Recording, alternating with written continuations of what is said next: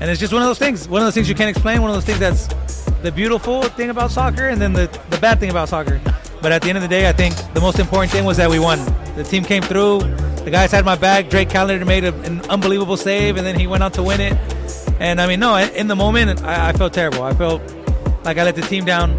All the hard work that we had put in to get ourselves into the final, to get ourselves a first hardware. You know, it was a difficult moment, but I had the support of my teammates. You know, Leo, Sergio, Jordi, DeAndre, everybody. Everybody knows in that locker room what I've given up for for the team, and they all backed me up. And at the end of the day, the most important thing was the dub and to get the trophy and to of course celebrate and lift it. So that was that was a beautiful thing. But for sure, for sure, roller coaster of emotions.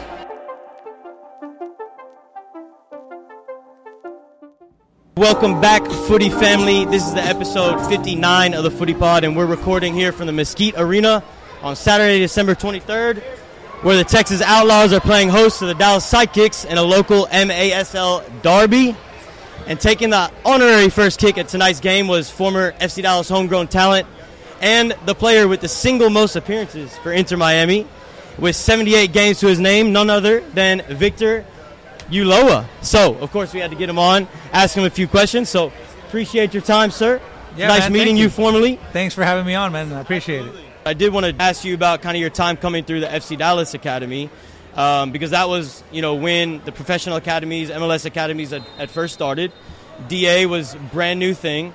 So, can you just kind of talk us through your, your progress going through the FC Dallas Academy and then your transition into the first team? Yeah, no, I, I think, uh, like you said, it was a brand new program at the time. I don't know if it was 2005 or 2006. It was one of those years. Uh, FC Dallas had open tryouts. They were they went out on TV and they said, hey, like whoever makes our team, they basically won't have to pay anything in, in terms of trips. like, yeah, sign me up for like- that.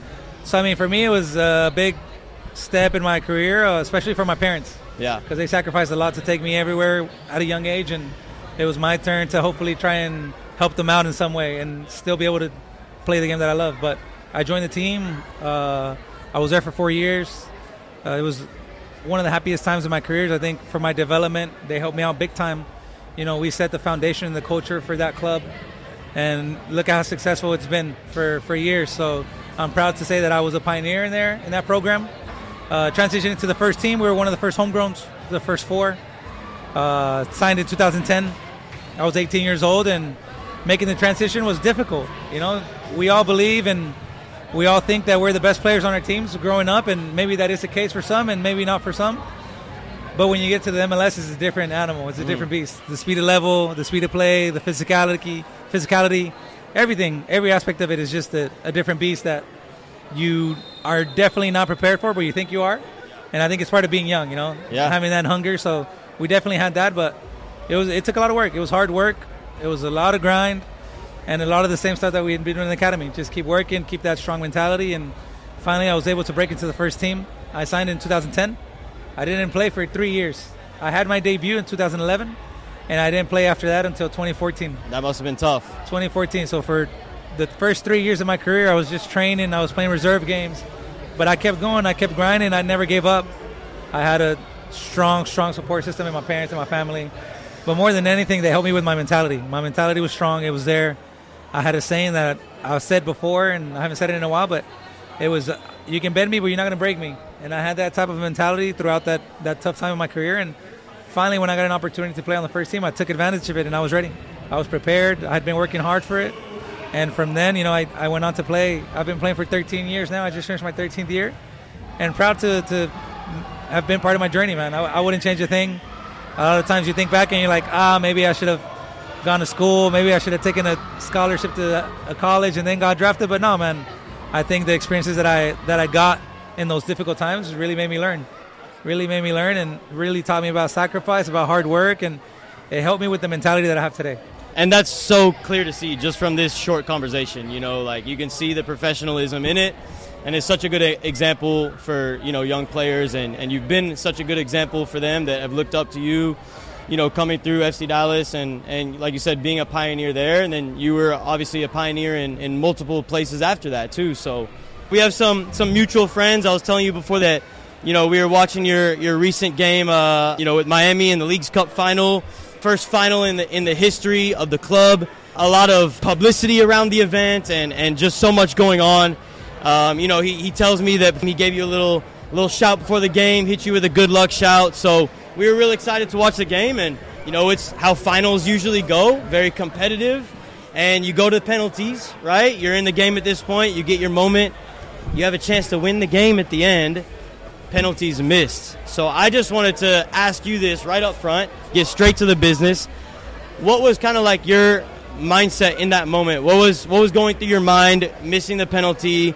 And and you know, was was there anything said from uh, those guys in, in terms of you know words of encouragement or any way that they acknowledge you to kind of like keep your mind right in that moment? No, man, definitely a tough moment in my career. Like you you mentioned, it was all there for me to for the glory, you know, to win the first championship, being the longest tenured player. Like I had an opportunity to do it, but unfortunately, that's how soccer is. Uh, and, and this time is it was my turn to miss. In the moment, I felt like I wanted the earth to eat me up, man. You like, look confident. Yeah, no, no, no. Stepping up to it, I felt great. I felt confident. They asked me, I right away. My decision was yes, I'll take it. Absolutely. We'd been training them in practice, and I'd been on, and it's just one of those things. One of those things you can't explain. One of those things that's the beautiful thing about soccer, and then the the bad thing about soccer. But at the end of the day, I think the most important thing was that we won. The team came through. The guys had my back. Drake Callender made a, an unbelievable save, and then he went on to win it.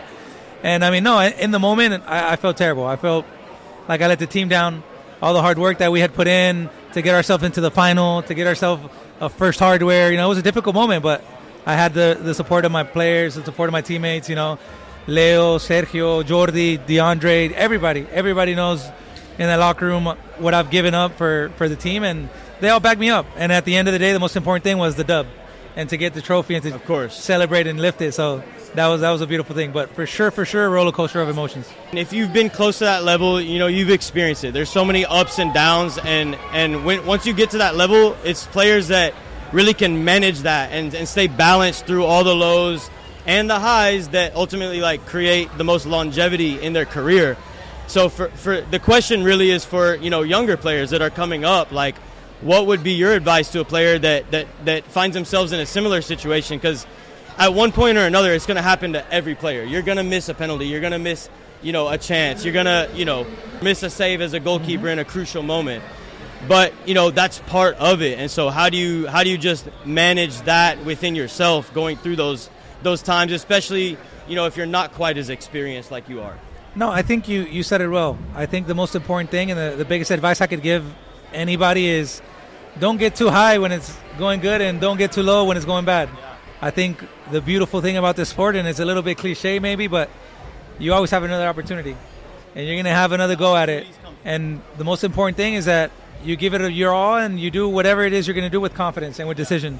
You know, we step on the field wanting to play great every single game, but that's 22 players plus the substitutions. You know, it's not gonna happen for everybody.